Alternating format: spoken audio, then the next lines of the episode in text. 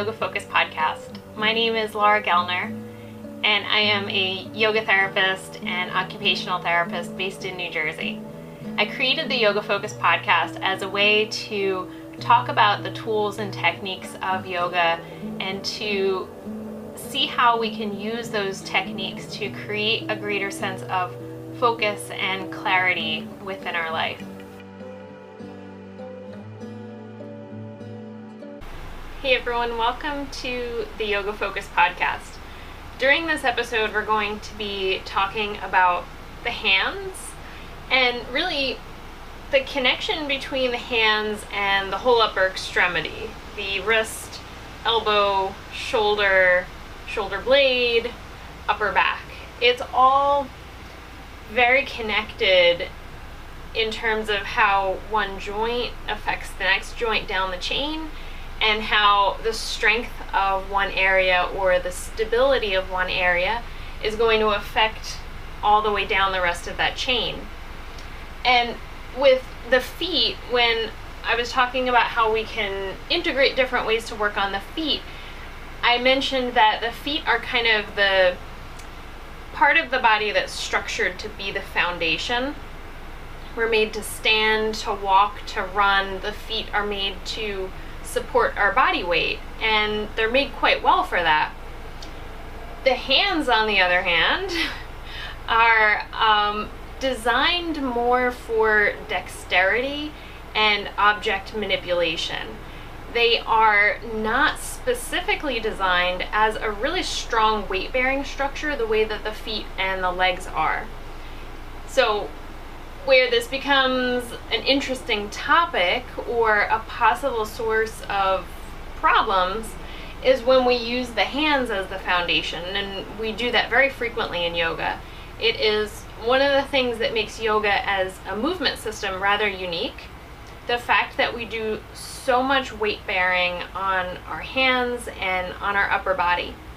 And it's not to say that that's a bad thing. I actually think it's a really good thing that we use our arms in that way because if you think about the things that you do during your normal day, most of the time we don't put any weight on our arms. You might push yourself to stand up from a chair or um, lean on something, but it's really very seldom in the course of a regular day that you would use your arms for weight bearing.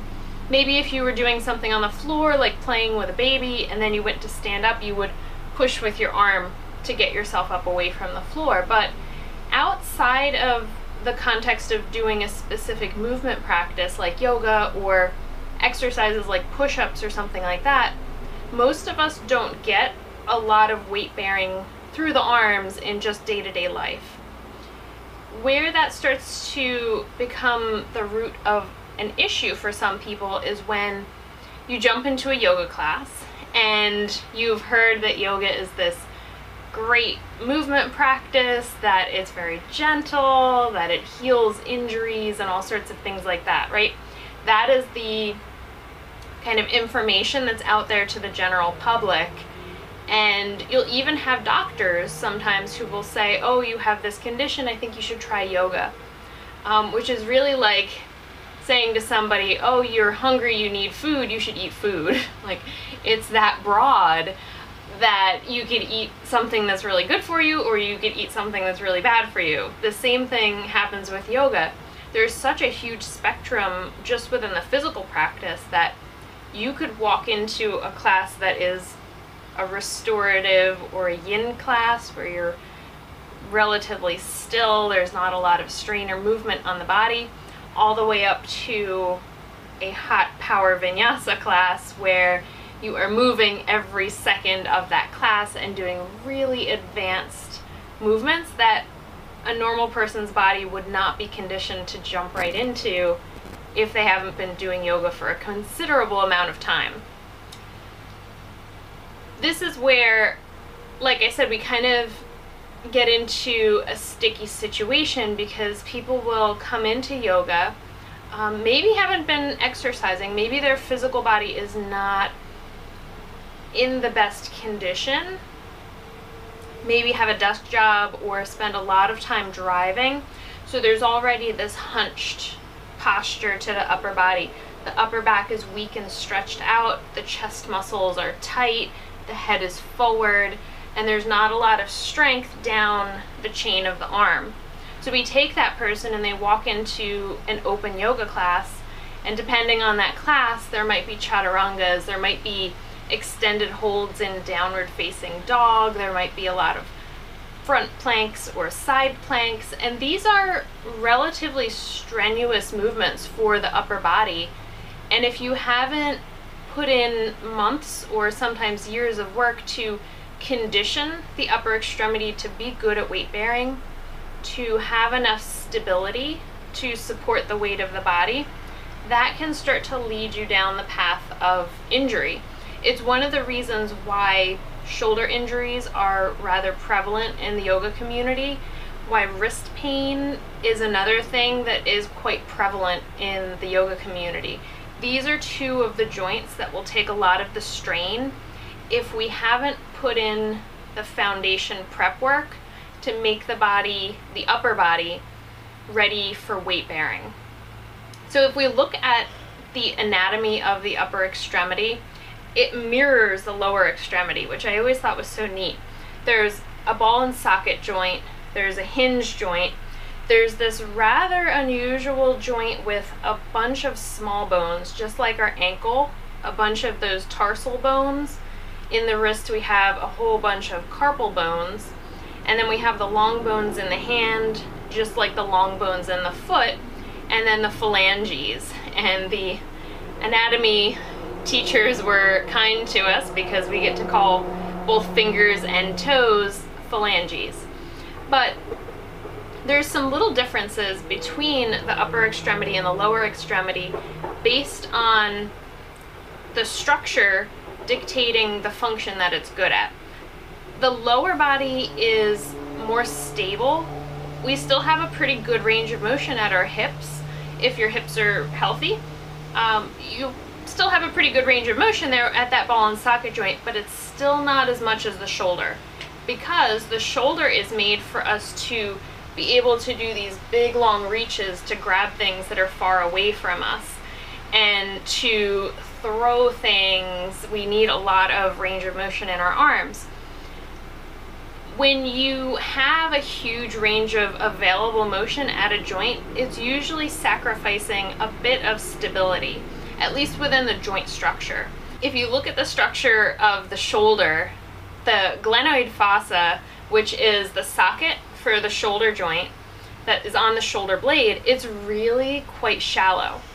So that shallowness of the joint means that the humerus can move in a huge range of motion, which gives us a great advantage to reach and grab and throw but it's not as stable as our hip joint, where our hip joint is this ball and socket joint that's a bit deeper. There's a little bit more bone on bone um, contact in between there to create more stability to transfer force more effectively, and our shoulder doesn't have that. So, does it mean that we shouldn't bear weight on our arms? No. It means that we have to put more prep work in before it's safe for us to bear weight on our arms without getting a repetitive strain injury. I know for me, when I first started practicing yoga when I was in college, within, I guess, the first maybe two to three years of practicing, I started to have quite significant pain in my wrist where it got to the point I couldn't do up dog and I couldn't really hold down dog very long I definitely couldn't do handstands. Those were out of the question. And I was really thinking about giving up my yoga practice altogether because I couldn't get rid of this wrist pain. And now looking back at it, I know I was in college and I had a pretty heavy workload. I was doing a lot of studying, a lot of hunching over a desk, a lot of typing, and I was not doing a really consistent strength training program or really any other exercise outside of yoga. That was kind of the time in my life where I jumped really heavy into yoga. I think once in a while in college I would go and do some weights, but historically, I know that I tend to do more lower body strengthening because my lower body is stronger and I enjoy doing that more. My upper body has always been a little bit weaker, so I would avoid that because I didn't like doing it as much. It didn't feel as um, accomplished when I would do upper body work because I couldn't lift heavy weights or do a lot of those exercises very well. Little did I know at that point that that was really what I needed. My upper body was super weak, and I had thrown myself into a practice that was demanding a lot from my upper body. We were doing a lot of arm balancing and planks and a lot of chaturangas, and up dog was one of the ones that really bothered my wrist. So it was a little bit of my alignment. I was shifting too far forward into up dog, but it was also the combination of being very sedentary outside of yoga as a college student and then hitting yoga really hard, especially on the weekends when I wasn't in school, putting a lot of weight onto my arms. So that was the first part of figuring out why I was having so much wrist pain. Um, I also ended up changing to a different mat. I upgraded to, I had like a very cheap plastic mat that I had gotten, I don't know, anywhere. and um, I upgraded to a nice mat because I knew I was going to do teacher training. So I was like, if I'm not going to quit yoga, that was when I decided to become a teacher and figure out what was going on. And that was when I ended up getting a nicer rubber mat that had better grip. And I felt more stable with that. I think that helped a bit with my wrist, but I also started to modify a lot of poses at that point because I couldn't do the full transitional vinyasa without having pain.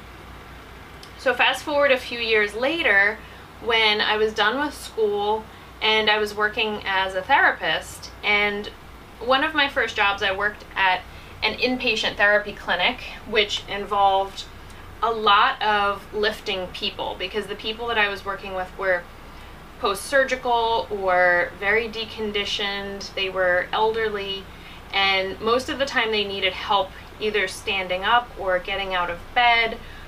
They needed a lot of physical assistance from me, so I spent quite a bit of my time picking people up, holding people, doing transfers, and pushing wheelchairs. Lots of time pushing people to and from the therapy gym in wheelchairs. And we had this ramp that went in between the floor where the patients were at and the therapy room, and I had to go up and down that ramp at least like eight to ten times a day, sometimes more, pushing a person in a wheelchair. So, um, a significant amount of weight. And on top of that, since I was working a lot, those first few years that I was working, I worked a ton, um, more than I should have been working. So I was not working out besides doing my yoga practice occasionally, not a really consistent practice. What happened was I I was doing an arm balance one day and I kind of fell out of that arm balance and the next day I woke up and my shoulder just wasn't right. So at first I was in 100% denial that that injury had anything to do with yoga.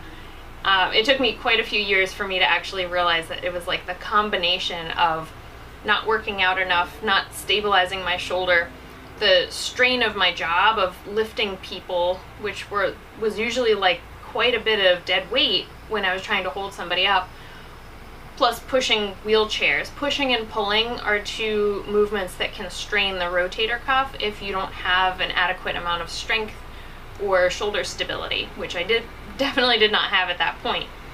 So that ended up causing this whole cascade effect in my practice that I couldn't even do downward facing dog for like, I will say at least six, maybe eight months. I couldn't do down dog and I couldn't even do child's pose with my arms straight out to the front of the mat.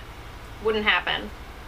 So I ended up um, going to an orthopedic doctor. I was diagnosed with a shoulder impingement of my rotator cuff. I had a calcium deposit at that point, which meant that that was not just a, a one-time injury at that point. It was something that had been cumulative. It was something that was being rubbed and pressed for quite a long period of time, and that ended up causing that calcium deposit. My body was trying to protect the tendon of my rotator cuff, which ended up causing more pain down the arm. So I went to physical therapy. I was a little bit cranky about that because I was working as a therapist during the day and I would have to get up super early and go to therapy in the morning before I went to work. So it was like an extra extra time in a therapy clinic, which at that point I didn't really want. But fast forwarding in the story, that ended up getting me a job at that clinic later on down the line. But at that time, I went through the therapy. I did a full rotator cuff strengthening program and ended up kind of getting to a point where I was sort of managing my shoulder, but still had to do a pretty modified practice. I was never able to go back to that strong vinyasa practice with lots and lots of weight bearing in the arms, lots of chaturangas. Um, it wasn't until several years later, I would say right now within the past like two to three years, that I got back into weight training more consistently, doing a lot of pulling movements, like pull up kind of movements. I can't do a full pull up yet, but creating some strength around my shoulder blades, around my upper back, doing a very specific rotator cuff strengthening program on a regular basis. And now I know that when I do weight training in addition to my yoga practice, that's when my body feels the best overall, but especially wrist, hand, shoulder. It's really essential. If I start to slack on my weight training program and going to the gym, I will, within a couple of weeks, start to notice aches and pains creeping back in, and then I'll feel like I won't be able to hold certain poses for as long, or maybe even like downward facing dog. My shoulder will start to hurt again. So that's my body giving me the reminder that I have to create strength in the upper body if I want to be able to do all of these poses that I really enjoy doing in yoga. So I think the, the take home message here is that the upper body is not necessarily structured perfectly to be a weight bearing structure, but it can be really good at weight bearing as long as we do the prep work. And that takes patience for sure because it's something that has to be built up over a longer period of time. And it's also going to be something that has a little bit of individual variation from person to person, right? So um, I know Patrick has really strong arms. He can just like do a handstand because that's what he can do, even if he hasn't been practicing it. I would have to work for three years if I wanted to be able to do a handstand. It's just different body structures because he has a lot more upper body strength than I do naturally. So that's something to take into consideration with your students. Some people are going to need a lot more prep work to make the upper body safe for weight bearing than other students. So let's talk a little bit more specifically about the hand because the hand is the point of contact most often with the mat. The hand is taking the weight from the upper body, sometimes all of the weight if you're going to something like a um, handstand practice. But from a biomechanical standpoint, the hand is the most complex part of the body in terms of the movements that it can do and the dexterity. Think about like being able to sew and being able to do handwriting, very, very precise movements. And the reason that we're able to do those precise movements is because we have 27 bones that make up this little tiny area. So these bones are not big.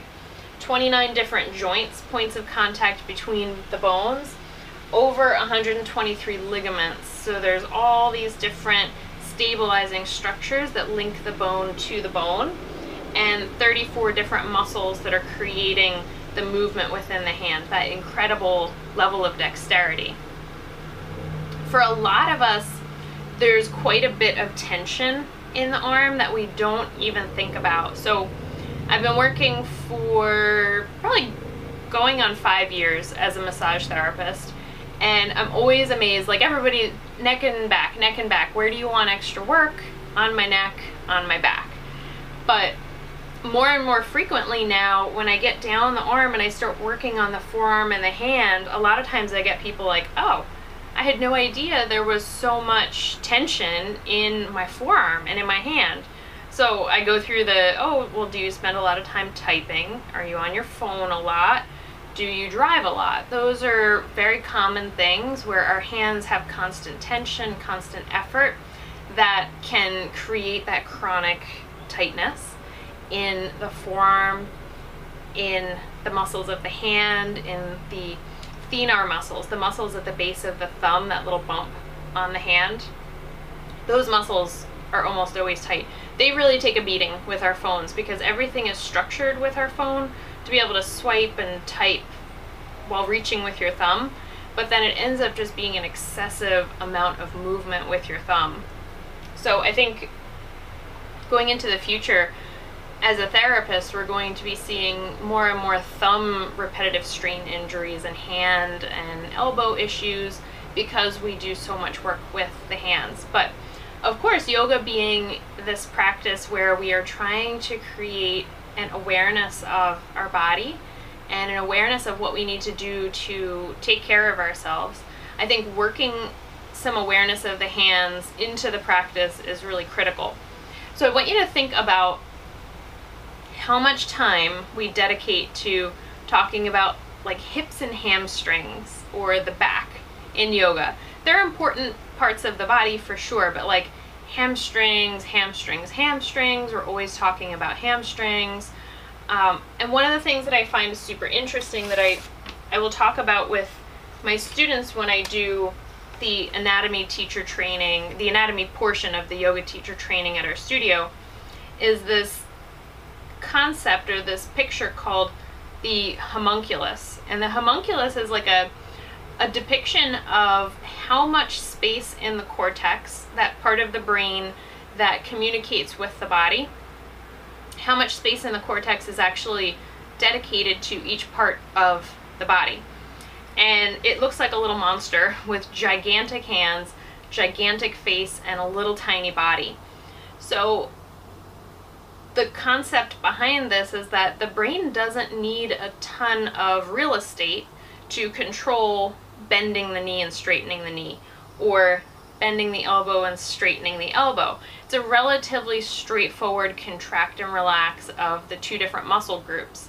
But when it comes to the hands, with all of these little joints and lots and lots of sensory feedback, we need a bigger portion of the brain to process the sensory information that we take in from the hands. And we need a bigger part of the brain in the motor cortex to control these very precise movements of the hand. So both sides, the sensory cortex and the motor cortex, have a huge amount of space dedicated to the hand, more space than any other part in the body.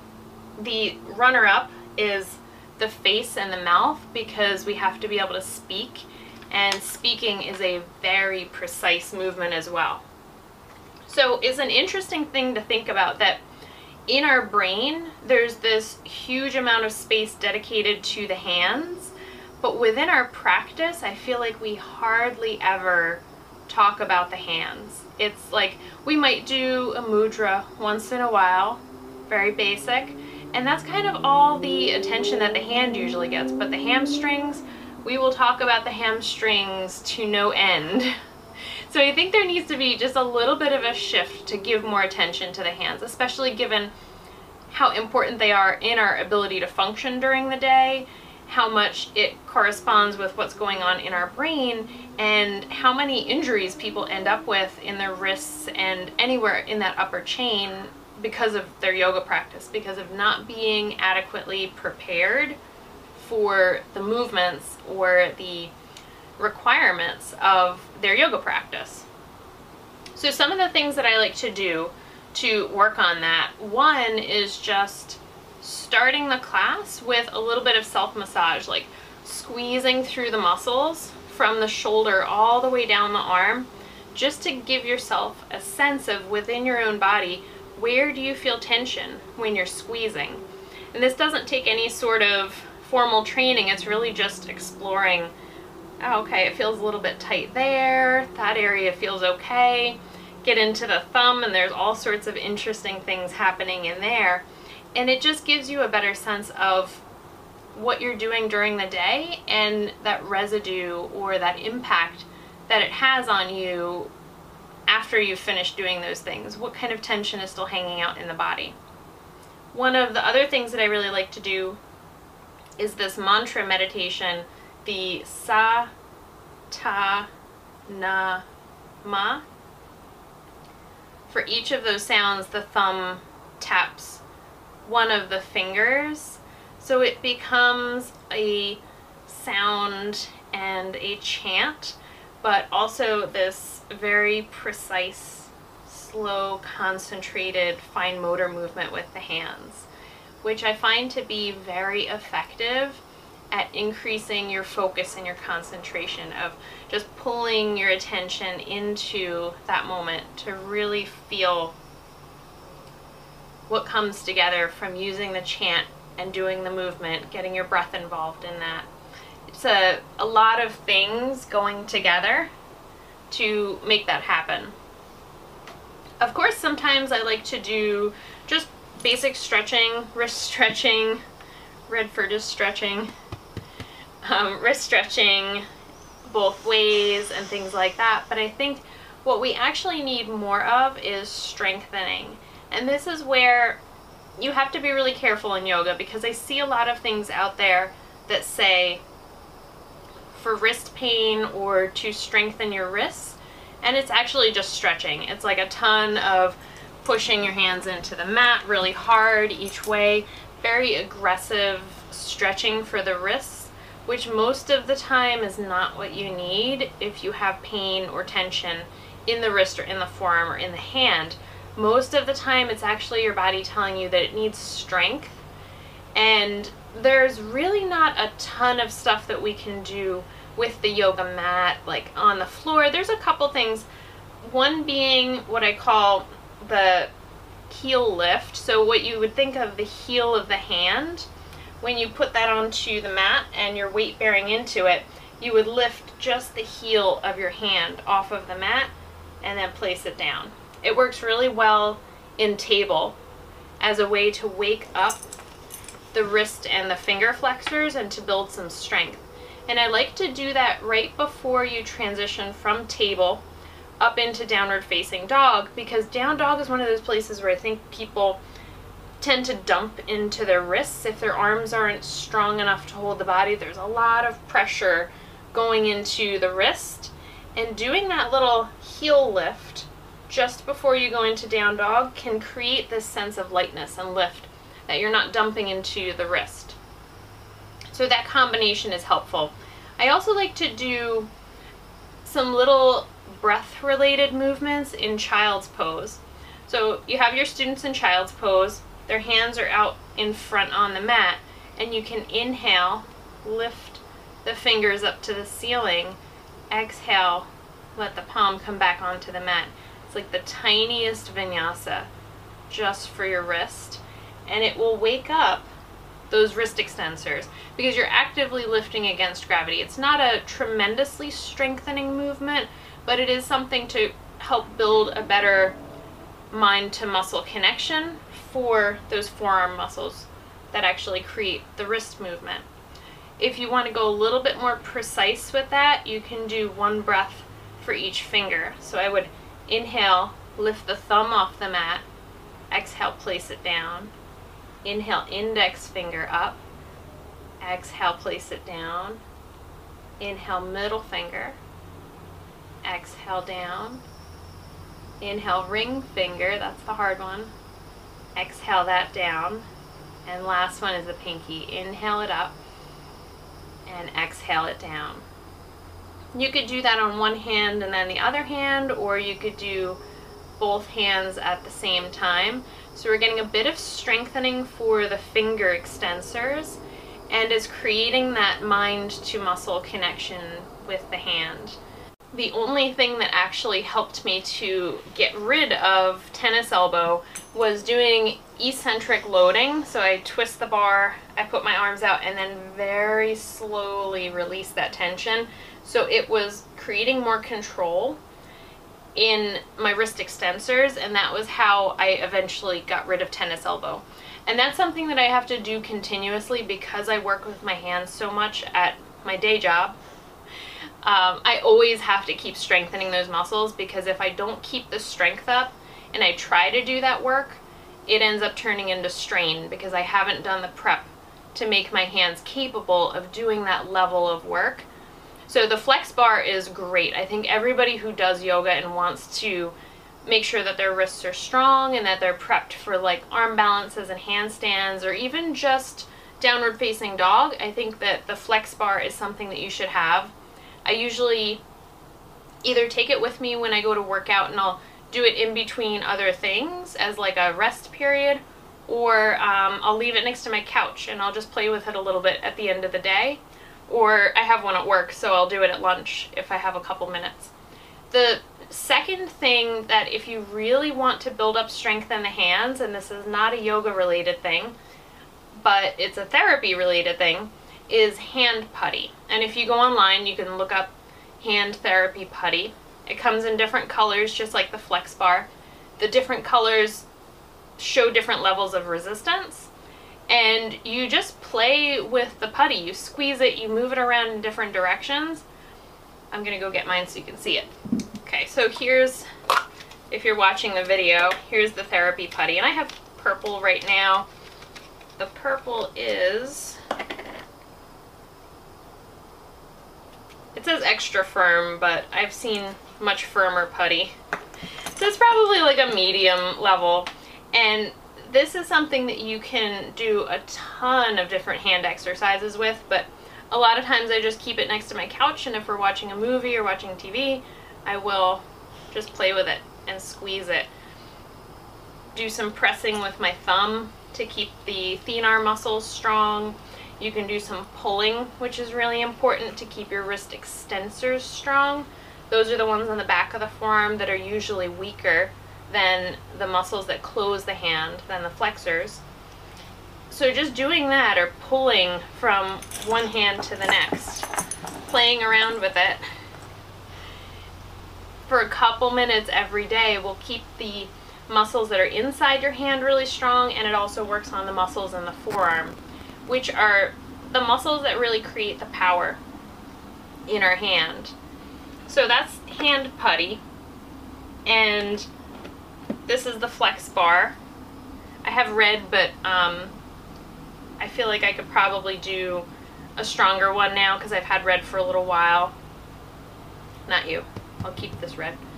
So the exercise that I do is I pull toward wrist extension.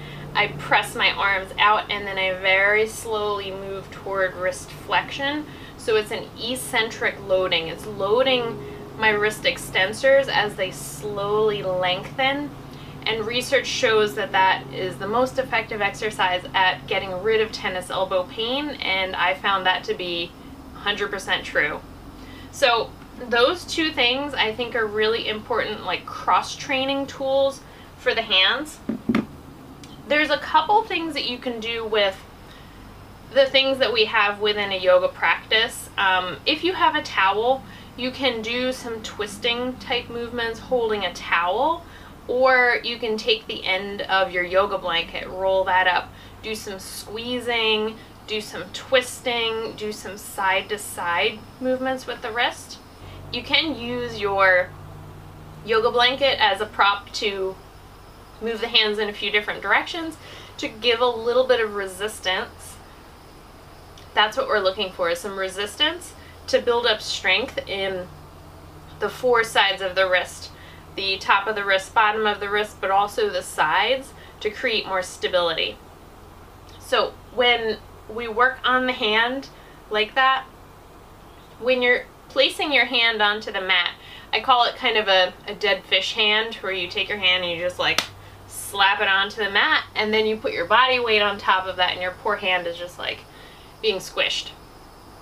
There's a much more dynamic way to let your hand interact with the mat, or um, a lot of times I'll practice this at the wall because it's easier on the wall when you don't have your full body weight on the hand. You get a little bit more playing room.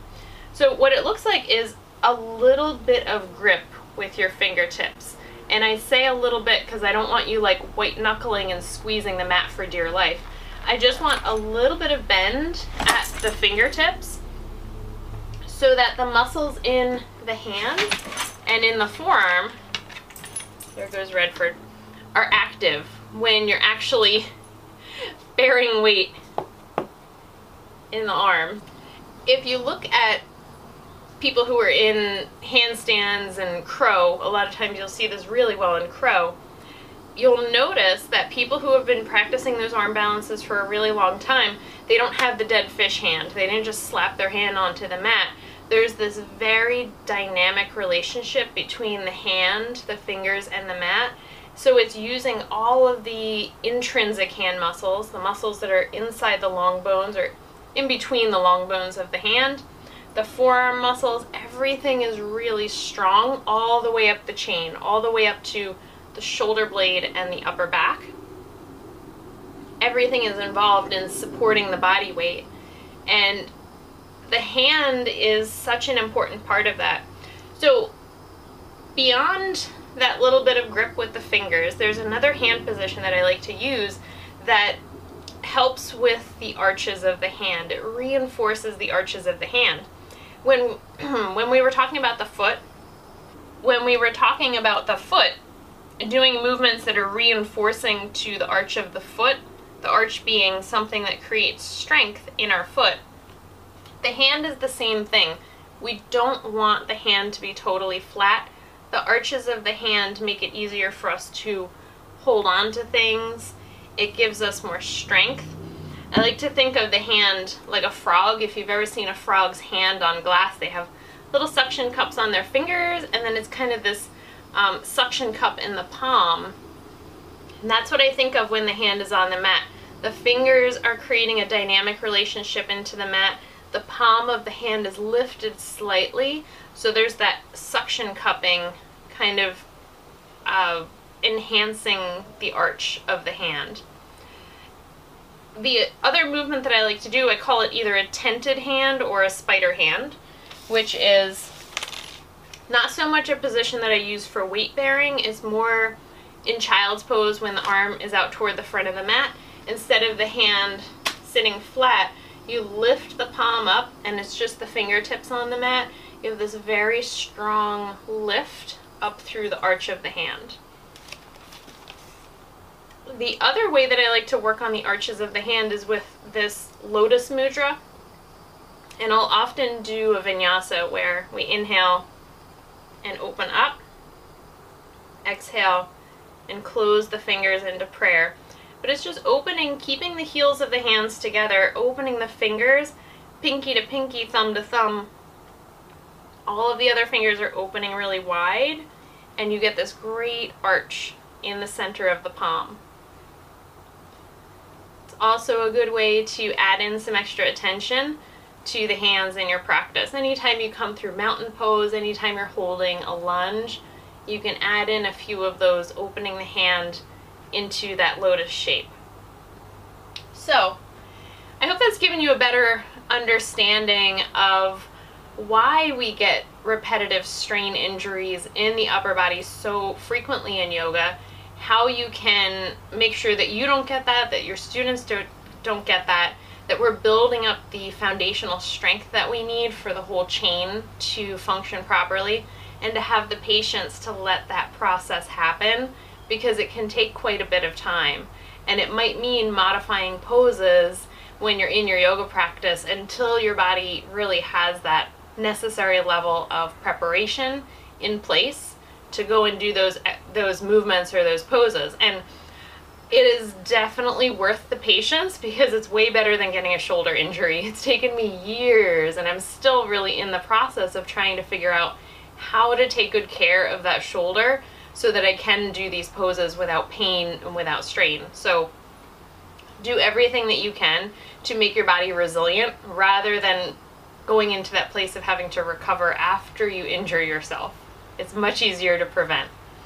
So see how you can find some extra ways to give the hands some more attention and to help your students to understand how important it is to create real strength around the wrist, the hand, and the forearm. Thank you so much for joining me on this episode.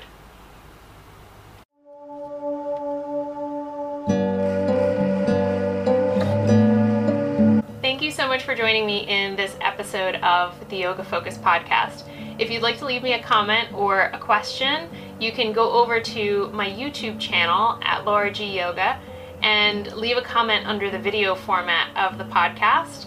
Or you can go onto my Instagram, which is also at Laura G Yoga, and leave me a question or send me a direct message on there. If you want to ask a question for a future podcast topic, go over to the Anchor app on your phone and you'll have an option on there to send me a voice message and you might be featured in a future episode.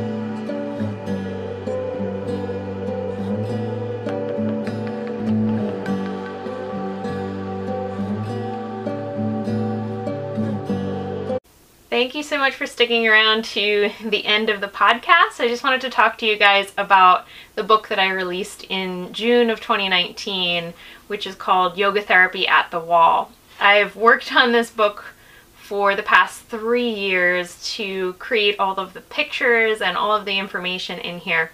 It's 162 pages and it's a full color manual. The chapters are broken down by body parts that we focus on using the wall to help us learn about different movement patterns and how to change some of the yoga postures to have a specific therapeutic focus. And you can really start to understand when you look at the book why I feel like the wall is the most underutilized prop that we have in yoga. We kind of forget about these things that we have all around us and that we almost always have access to a wall to utilize in the practice. So this manual will give you a ton of ideas to expand and start to utilize the wall as a prop. If you're interested in ordering, you can get the printed version on lulu.com. Um, you can either take the link in the show notes or you can go on Lulu and look up yoga therapy at the wall. There's also a digital download option, but for that you have to go on Etsy and my Etsy store is Healthy Focus by Laura G. Or you can just search yoga therapy at the wall. Thanks. Hope you enjoy it.